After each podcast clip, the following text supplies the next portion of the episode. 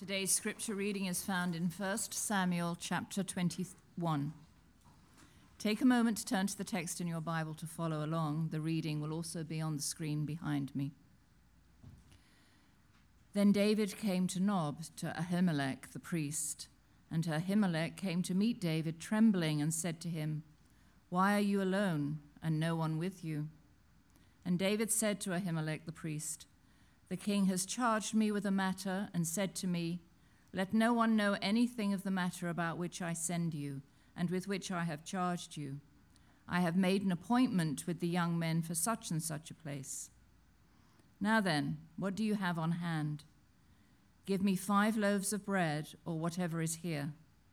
And the priest answered David, I have no common bread on hand, but there is holy bread if the young men have kept themselves from women.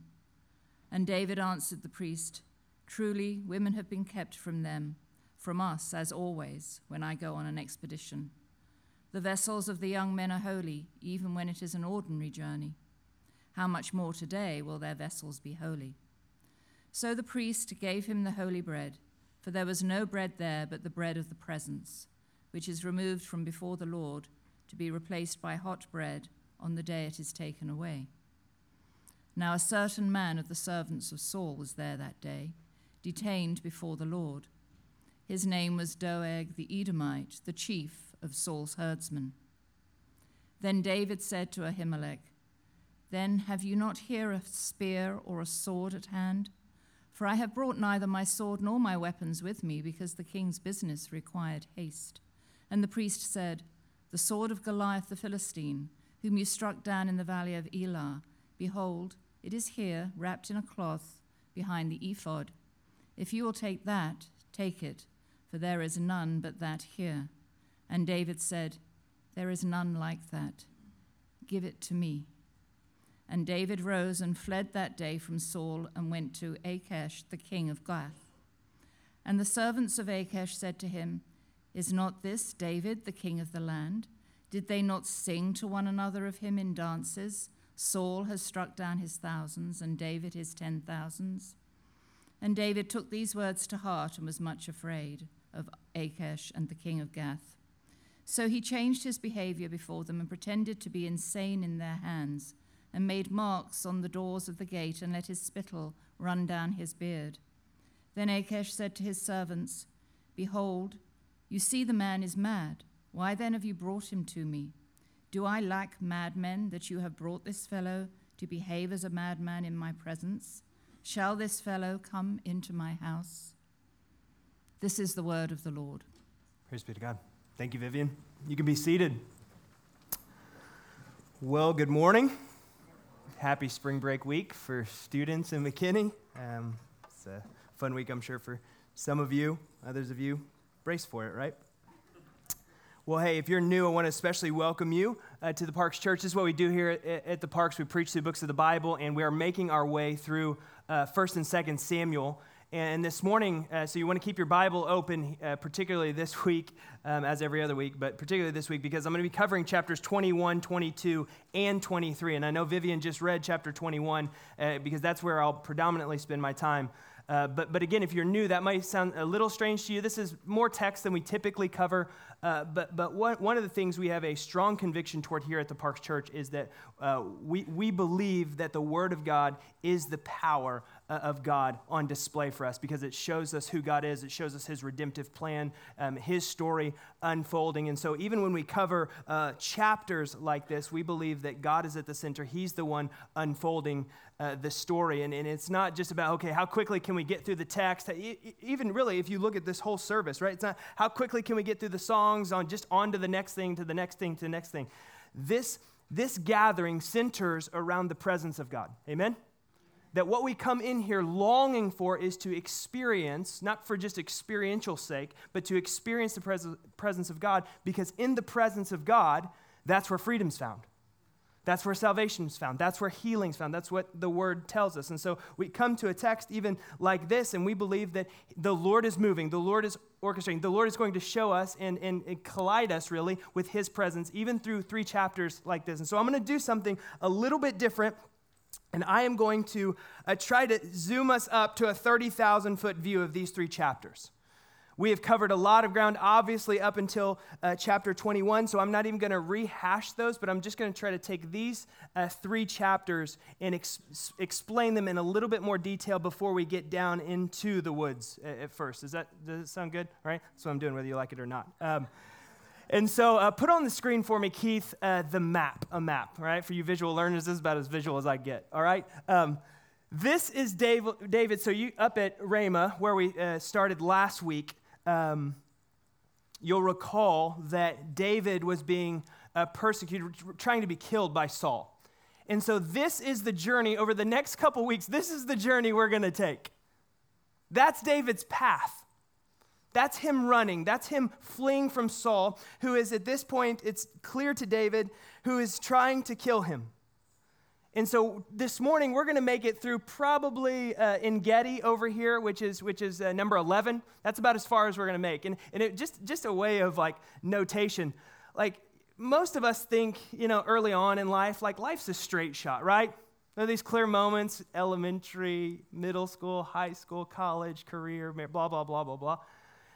And if I could use a map to describe our lives, it's not a straight line, is it? Our life looks more like this, right? We're going here, we're going there. Like you, you can look at it, you're like, I don't even know where David is, right? I don't even know what's going on in David's life. So I'm going to keep that map up while I explain this. I'm going to try to explain these three chapters and what's going on with David, where he's going, and why he's going there, and just watch on the map how he is moving, all right? So David has just fled from Saul's house after last week um, because his life is, is in danger. Uh, but I'll explain why David is fleeing predominantly here in a second. But David not only is fleeing because his life is in danger, there is also a great cost um, to what's taking place here for David. David is not just leaving um, behind uh, Saul and his house and the kingdom that, that David has been anointed to lead, but David is also leaving behind someone he loves very deeply and that's Jonathan, right? The, it says last week that they covenanted between the name of the Lord. And this uh, covenant meant that there will always be peace between their households. So David is leaving behind Jonathan and everything he has. And in verse 21, in chapter 21, David approaches Nob. And Nob is an interesting place in your Bible because this is where the priests and the tabernacle now reside. If you recall earlier on in 1 Samuel, the tabernacle was in a place called Shiloh. And so David shows up in Nob, apparently weary with very few companions. And again, this is warrior David. This is, this is the David who has defeated the Philistines and other armies time and time again. But he shows up with no armed guards, which typically an, Israel, an Israel, Israelite commander would show up. Ahimelech, he, the priest, notices this. And he senses something in, in chapter 21 about this encounter, and it says that he begins to tremble. And David, whether purposely deceiving the priest or to give the priest plausible deniability before King Saul, says that David lies about his journey. He gives a, a mistruth here, if you will, to say that he's just there kind of in the king's work, not fleeing for his life like he should have disclosed. And I'll, I'll pause there to say that this is one of those moments where we should take note and see that the Word of God is not lifting up David as the blueprint for us to follow in all of his doing. David is not the one that's at the center of this text. God is the one who is at the center of this text. And so, even by this mistruth or this lie that David gives, and there'll be more in David's life, the Lord is again reminding us hey, listen, he is fallible. He's not the one that I want you to have your eyes upon. And so David tells uh, the, the, the priest that he's there on the king's business. The priest knows that uh, the, the presence of the, the bread, the bread of the presence, is the only thing he has to feed David. And David is like, I'm hungry, my men are hungry. But the priest knows he can't give David, based upon Levitical law, he can't give David this kind of bread, except there's something different taking place with David before him. There's something unique, and the priest recognizes that. You see, the bread of the presence in the tabernacle symbolized Yahweh in his covenant with Israel to be their provider and their sustainer. And here we have David standing before God and Israel. as the anointed king. And the priest recognizes something different with David and believes that David is a worthy recipient of that symbol, not as a replacement of God, but as a mercy of God. And so the priest gives David and his men the bread of the presence. And that's not the only thing that David takes from Nob, is it? You remember what Vivian just read? He also takes the sword of Goliath. Very interesting, and I'll unpack this in a second. And that gets us into chapter 22. And from visiting Nob, David continues fleeing from Saul. David thinks, and I'm not sure why David thinks this, but maybe the safest place would be Gath. Look at it in your Bible. Gath, if you're unaware of that city, is one of the five major Philistine cities. Oh, yeah, and Gath is also the hometown of the giant, Goliath. And so David is now seeking refuge in Goliath's hometown. I don't know, it doesn't seem like he's going to get a lot of fanfare there. Um, and even the servants of Achish make a bold statement in verse 11 of chapter 22. It says this Is not this David the king of the land? So these are Philistines in Gath looking at David who comes, right? And going, wait a minute, isn't this the guy who's the king over the land?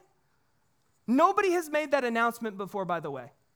Nobody has put two and two together that he's the anointed king, except for possibly Samuel, who's not present here for this.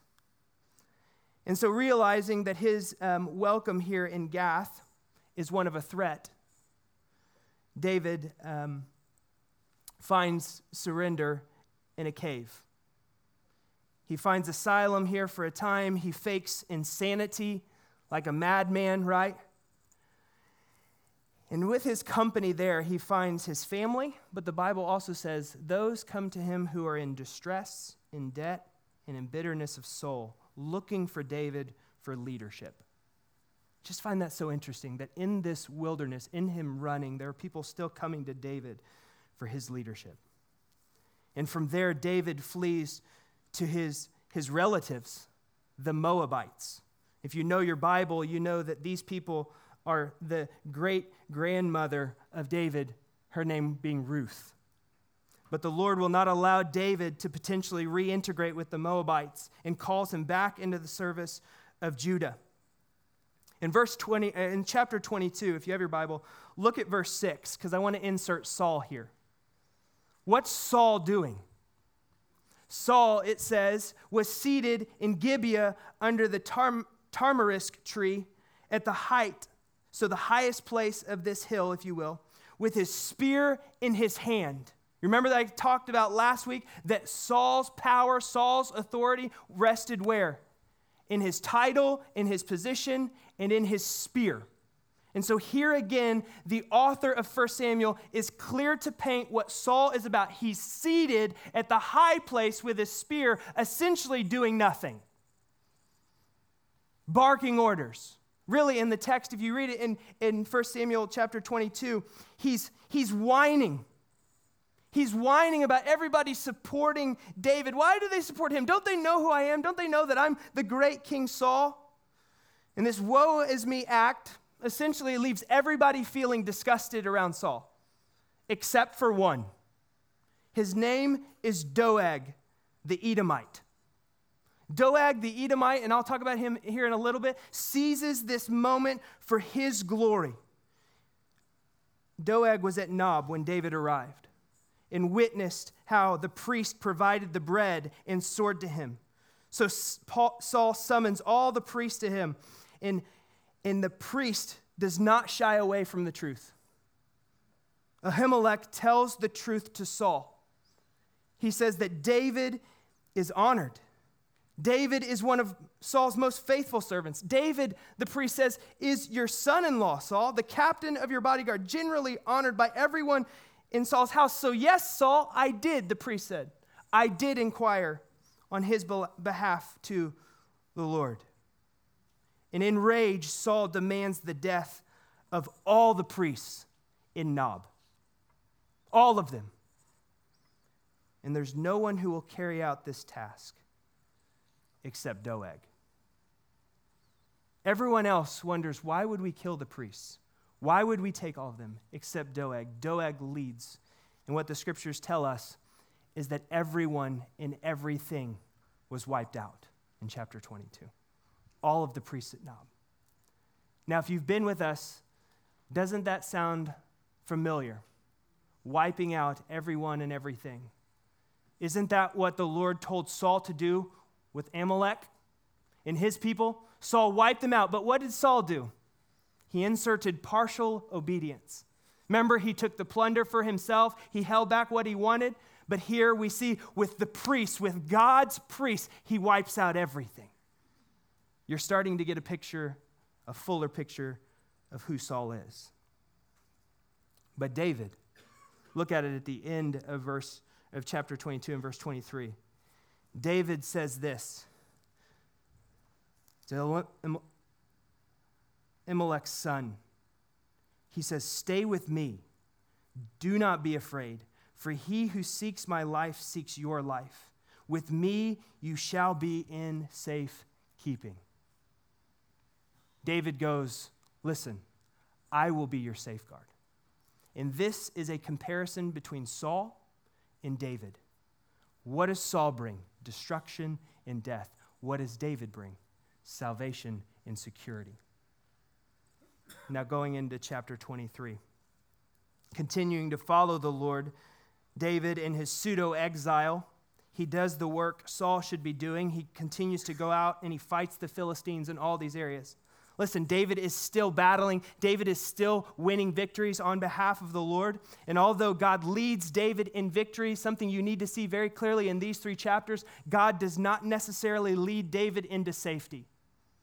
I want to make that point again. David, God is leading David in victory. He does not necessarily lead God to safety. And at Keilah, there's no good way of escape where David is right now. And so David does not act rashly, but he consults the Lord, who tells him that the people will betray him and give Saul a chance to kill him. And he flees once more into the wilderness of Ziph. Are you following on the map? Where God keeps him safe from Saul. And after fleeing and hiding for so long, David receives encouragement from Jonathan, who ventured out to find him, his brother. This is a beautiful scene in chapter 23. Unfortunately, once again, David is betrayed by those in his vicinity. And Saul uses this occasion to misuse the name of the Lord in blessing the betrayers of David. Despite Saul's precautions to do the deed properly, the Lord intervenes. A messenger came to Saul when he was practically upon David. And the messenger, wouldn't you know, eh, by the way, there's no coincidence in the kingdom of God. A messenger came to Saul and said that the Philistines were attacking, which diverts Saul temporarily. Abandons his pursuit of David and he goes and fights the enemy. And David continues in his wilderness wanderings and moves on to another stronghold, all the way over here, number 11, in En Gedi. Ah, take a breath. These chapters, and the ones we'll be in moving forward, are known as the wilderness chapters for King David. They're known as the season where David is removed, is running from Saul for his life. In these chapters and the ones moving forward, this is where David will write many of the Psalms that we read. Psalm 34, our opening liturgy, the one we read in Call to Worship, was written out of chapter 21 in 1 Samuel. We'll look at some other Psalms this morning. But here's where I want to land this morning and look at this biblical idea of wilderness. We're going to be here for a few weeks, and so I want to camp out on this idea of wilderness. The wilderness is something you and I will see over and over again in the Bible. But not only is it something we see over and over in the pages of Scripture, it is something, if you're on the journey of following Jesus, you will experience in your own life. Every central figure in the pages of Scripture goes through a season of wilderness, a moment where they're taken out, right? Abraham, Moses, Moses, multiple times, in fact right? Think about Moses. He's, he's on the backside of the desert. And what happens with a bush on the backside of the desert for Moses? That's where the Lord discloses himself, his name I am sending you. You go on through Joseph. Joseph, who spent most of his life enslaved. Go to the New Testament, right? The one that we're most familiar with, Jesus, for 40 days, driven into the wilderness. Paul, after his conversion, spent an unknown period of time, some believe up to three years, in the wilderness or desert. And here we have King David in the wilderness. Most scholars believe that this period of time of him running in the wilderness is anywhere between five to seven years. I think this is where we have to be careful as students of our Bible. We can read it chapter after chapter. We can read it in, let's say, an hour's worth of time or 30 minutes worth of time and be like, whoo, that was intense. But forget how long this was for David. How year after year, and you kind of get this sense in Psalms where he's writing, going, How long, O Lord? How long will you let this continue? What's, what's going on? And for some of you, and the reason I, I did the recap, for some of you, the reality is these three chapters are so practical for you because this is where you're at. You're pressed. You feel like you're running. There's this idea of suffering or struggle or confusion or loneliness or desperation. This is where David is. He's confused, right? And, and, and again, he, he acted like a madman, not because he was actually a madman. He was acting like a madman because that's all he knew to do for his safety. Like, what? This is the anointed one. What, what, what is going on in this text? Why is he struggling so hard? And so this morning, I want to give four observations from the text today about the wilderness journey. Not just from David, not just from 1 Samuel, but I believe from us as well. And these are true in any wilderness experience you see in the pages of Scripture. And the first one is this that God is the one who leads into the wilderness. God is the one who leads into the wilderness. It could appear on the surface that Saul is the one who forced David into the wilderness. It could even maybe appear on the surface that David is the one who made the decision to go out into the wilderness and run. But as we read the pages of Scripture, we have to ultimately understand who is in charge. Who is sovereign over it all? Who's sovereign over Saul? Who's sovereign over David? Who's sovereign over you and me? God is the center of this text, and God is the one leading in everything. There's no clearer words that could be used than from Luke chapter 4, verse 1. This is Jesus before he starts his ministry. It says this, and Jesus, full of the Holy Spirit, returned from the, returned from the Jordan and was led by the Spirit. Where? So after his baptism, he was led by the Holy Spirit, God the Holy Spirit. Where? Into the wilderness.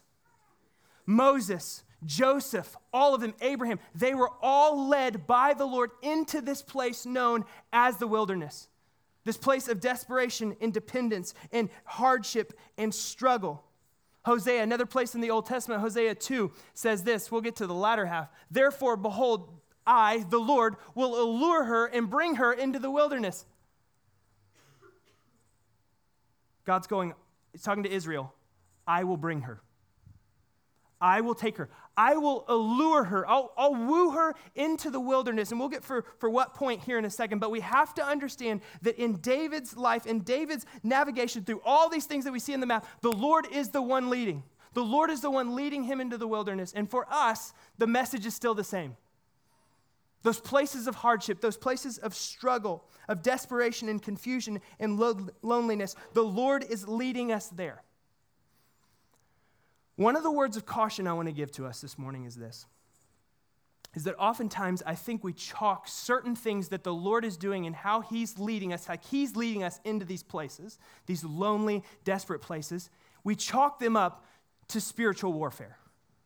We go, this must be the enemy, right? This must be the enemy doing this. This must be the enemy driving us out into the wilderness. This must be the enemy doing this. Now, listen to me. I believe in spiritual warfare, it is very real. But I think there are oftentimes the Lord is alluring us, the Lord is wooing us, He's calling us out there, He's going with us, He's leading us and guiding us, and we're giving credit to the enemy. When God's going, no, no, no, I want to bring you out here, I want to draw you into this place. And I'm going to talk about the reason here in a bit. But the Lord is the one who leads us into the wilderness. Second observation God uniquely cares and provides in the wilderness. And here's where I want you to have 1 Samuel open.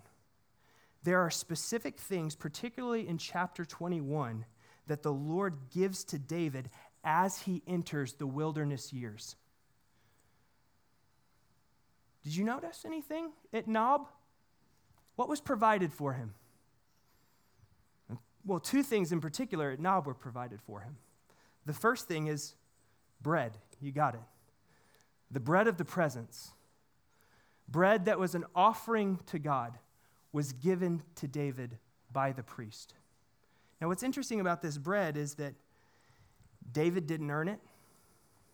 David uh, didn't, um, couldn't take it by himself. This bread, the bread of the presence, had to be placed or given to David. Notice David didn't run up to the altar where this bread was and snatch it and go, Hey, I got a journey ahead. I'm the anointed one. You need to know. David understood that there was an order to follow. That he came before the priest and said, Listen, me and my men were hungry. There is provision here. You say, Well, Kyle, how does this work? Did the priest, um, did he disobey the law? Did he disobey Leviticus? You have to understand something about the law. And Jesus actually teaches us. Jesus actually uses 1 Samuel 21 when, when uh, the Pharisees come against his disciples for eating on the Sabbath, doing certain things on the Sabbath. And Jesus goes, wait a minute. Wait a minute. Don't you remember David? How he was given the bread in the wilderness? Now, stop right here and let's put our New Testament hats on. David was not, recon- uh, Jesus was not reconfiguring the law. Jesus, what he was doing by using David, he was going, Listen, I'm the new David. I'm the new king. Jesus was teaching, going, Listen, I'm the prophet, I'm the priest, I'm the king, all in one. And so he goes, Listen, don't you know that Sabbath wasn't created for God, it was created for man? And so there's this idea within the law that, that mercy triumphs over judgment or justice, right? So here in this moment, the priest looked and said, What's going to be about human flourishing? What's going to be merciful toward those who carry the image of God? And it was giving them the bread. And so that's what takes place here. And so this bread was placed in David's weary hands. Interestingly, in Jesus' wilderness moment, right, in the desert, what's the first thing that Satan tempts Jesus with. Jesus is fasting, he's not eating. Bread. Satan goes, Hey, can't you just speak to those rocks and turn them into bread? So, God's provision for David starting this wilderness journey is bread and Nob. Hmm. The second thing, what do they provide? David goes, I didn't come with any armor, I didn't come in with any swords. Is, is, there, is there a sword around here? And wouldn't you know it? They're like, There is a sword here. It's the sword from the giant. Goliath's sword. So it says that they, they like unveil it from this ephod and they give, literally, get this picture. They give David for his journey in the wilderness Goliath's sword. So you have provision of bread, you have provision of a sword. What do you think that means? What do you think that is? Like just some token of victory? No, the sword of Goliath is a reminder to David of God's faithfulness, of God's provision. Not that he's just going to provide with bread, but he's also going to provide safety. He's also going to protect him through the wilderness. Here's the sword of Goliath the priest gives to David, and that's what he's going to carry on. This is a reminder that God has and God will deliver you, David. But also, after that moment, there's this lurking little figure named Doeg.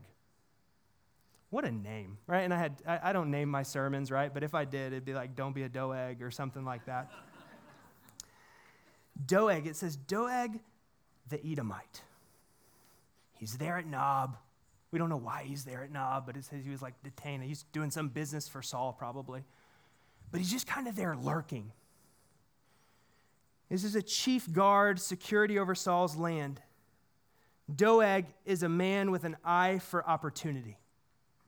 Not a good opportunity, but any opportunity for self glory, for self promotion.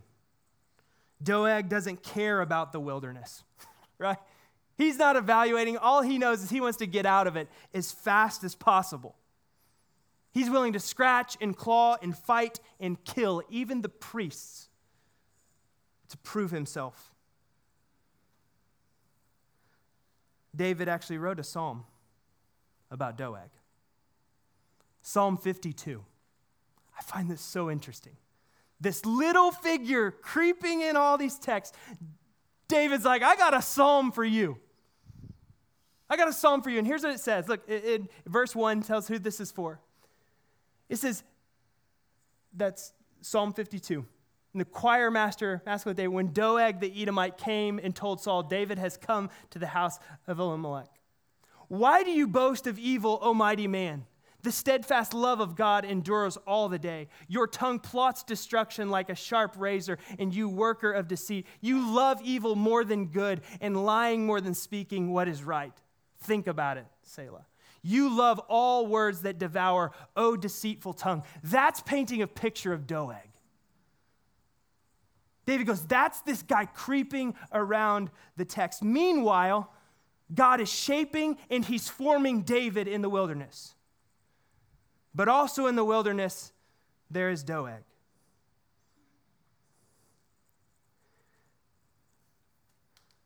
And now, the third thing that the Lord provides is not a Nob. It actually comes from Gath in verse 11 of chapter 21. And remember, Gath is the hometown of Goliath. In verse 11, this is what it says And the servants of Achish said to him, Is not this David, the king of the land? So David has been provided bread, he's been provided a sword, and now he has just been provided, as he enters into this wilderness wandering, he has been provided a word from the Lord. A reminder of who he is that he is the king of Israel. He is the one who God has anointed. And so, listen, these three things, these three types of things are all things that God cares, uniquely cares, and provides as He draws us, as He brings us into those wilderness wanderings. Some of you just think that, yeah, God calls us there and then He just kind of leaves us out there. That's not it. That's not it at all. What the Word of God says is that He unite, uniquely provides and He uniquely cares for His people in the wilderness. And David is a prime example of that as he begins this five or seven year run. Especially, I'll say, in these seasons of wilderness, we're particularly vulnerable to forget the Word of the Lord. I find it interesting that bread sword, and word are all metaphors used in the Bible for the scriptures. The Lord provides His word, the scriptures, as our nourishment, as our unique care, as our unique provision. Listen, God cares for you in the wilderness in profound and oftentimes unseen ways. He will nourish you. He is nourishing you. And let me tell you, the primary way in which He nourishes you is by giving you His word. Kyle, why would that be the primary way He nourishes? Because the primary goal, third point, the primary goal of the wilderness, the primary goal of the wilderness is God Himself. Is that you would get God Himself in a unique way, in a profound way, in an intimate way. Hosea 2, go back to that one. Hosea 2, 14 and 15. God going, I'm going to lure her out to the wilderness and speak tenderly to her. And there I will give her her vineyards and make the valley of Achor. The, the valley of Achor, the, the word Achor means trouble, the valley of hardship, the valley of pain, the valley of, of confusion. I'm going to make that valley out in the wilderness. God says, here's what I'm going to make it a door of hope. A door of hope. And how is God going to turn the valley of trouble, the valley of pain, into a door of hope? Because God is going to give you, through His word, Himself. Himself.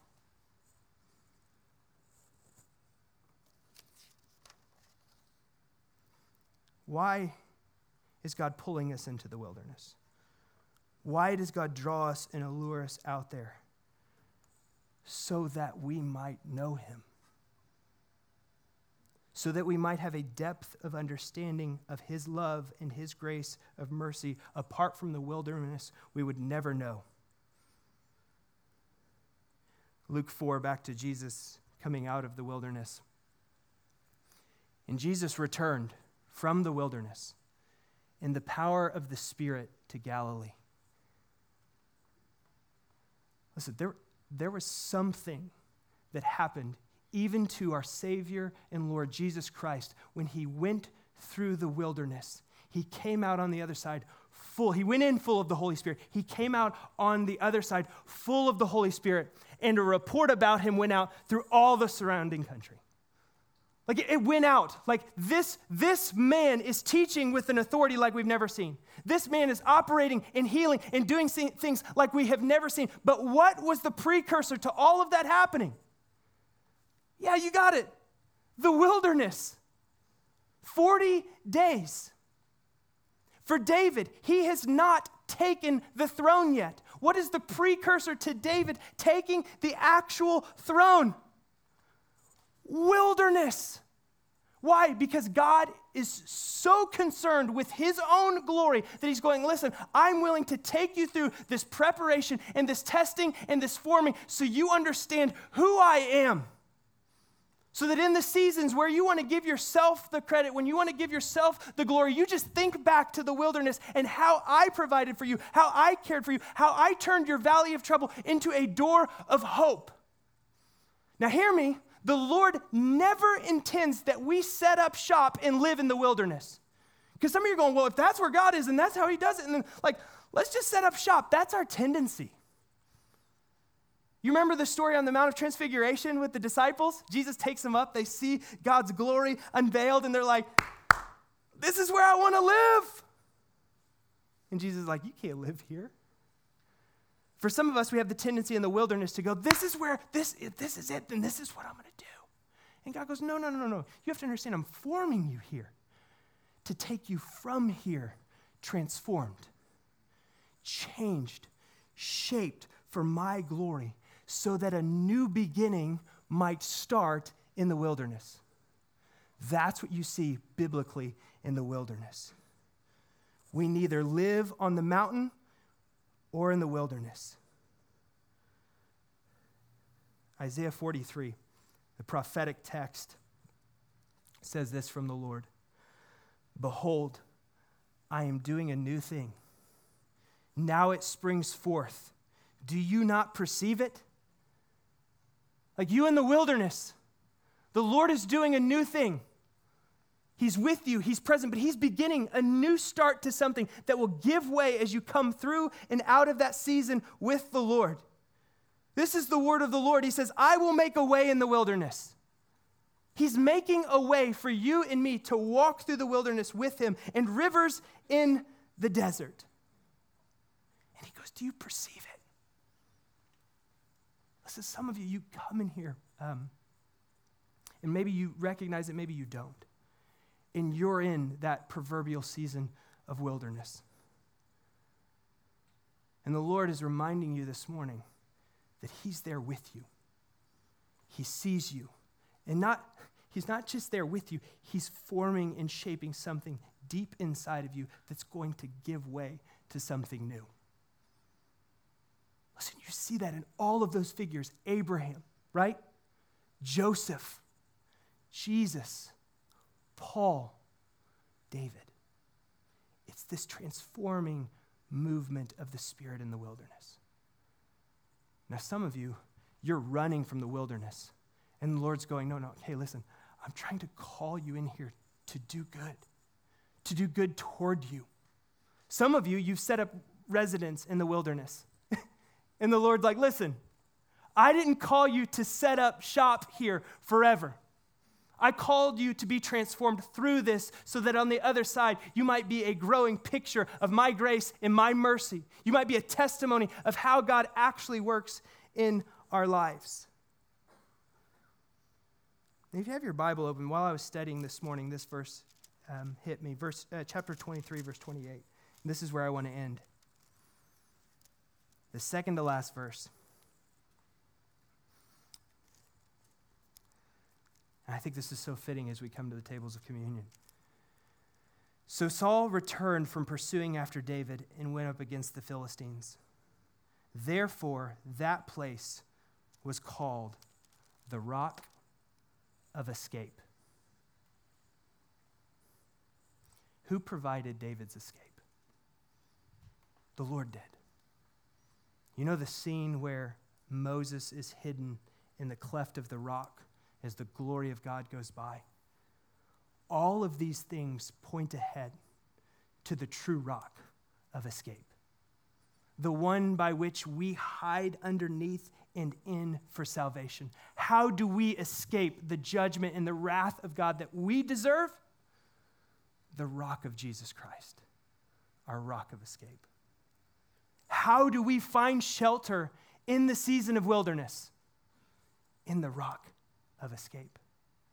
And so, some of you, you need to run to the rock of escape this morning. You need to run to the finished work of Jesus Christ. Others of you, you need to realize that you have a rock of escape, right? And it's not your good works. It's not your morality. It's not religious performance. It is found in faith and trust in Jesus Christ alone. Some of you, um, you're really weary and tired, and I get this. I've been there because you're in a season of wandering, walking through the desert. And I just want to remind you of Psalm 34 18, right? That he's near the brokenhearted, that he's near to those of you who are weary, that he's close to those of you who are crushed in spirit. And I'm just praying that you would drink deeply of Jesus this morning and his care for you right where you are, his provision for you right where you are. And for others of you, like, hey, this, like, I feel like we're in a pretty ordinary time, whatever that is in life, right? Hey, enjoy it as a gift of grace to you by Christ Jesus. Amen? Don't go searching for the wilderness. Don't go looking for it. God will bring you there when He wants and needs you there, okay? Let me pray for us. Hosts, get ready as we take communion. Father, God, I thank you for your word this morning. Your word that shapes us and transforms us, that softens our hard hearts. And Lord, um, I pray that as we uh, take communion together, God, that confession and repentance would flow from our lips, that we'd confess, God, how much we try to scrape and claw our way out of the wilderness like Doeg. We so try to go after self glory. And Father, I pray that you would help us to sit in the places that you have us so that the work of your Holy Spirit might take full effect in our lives.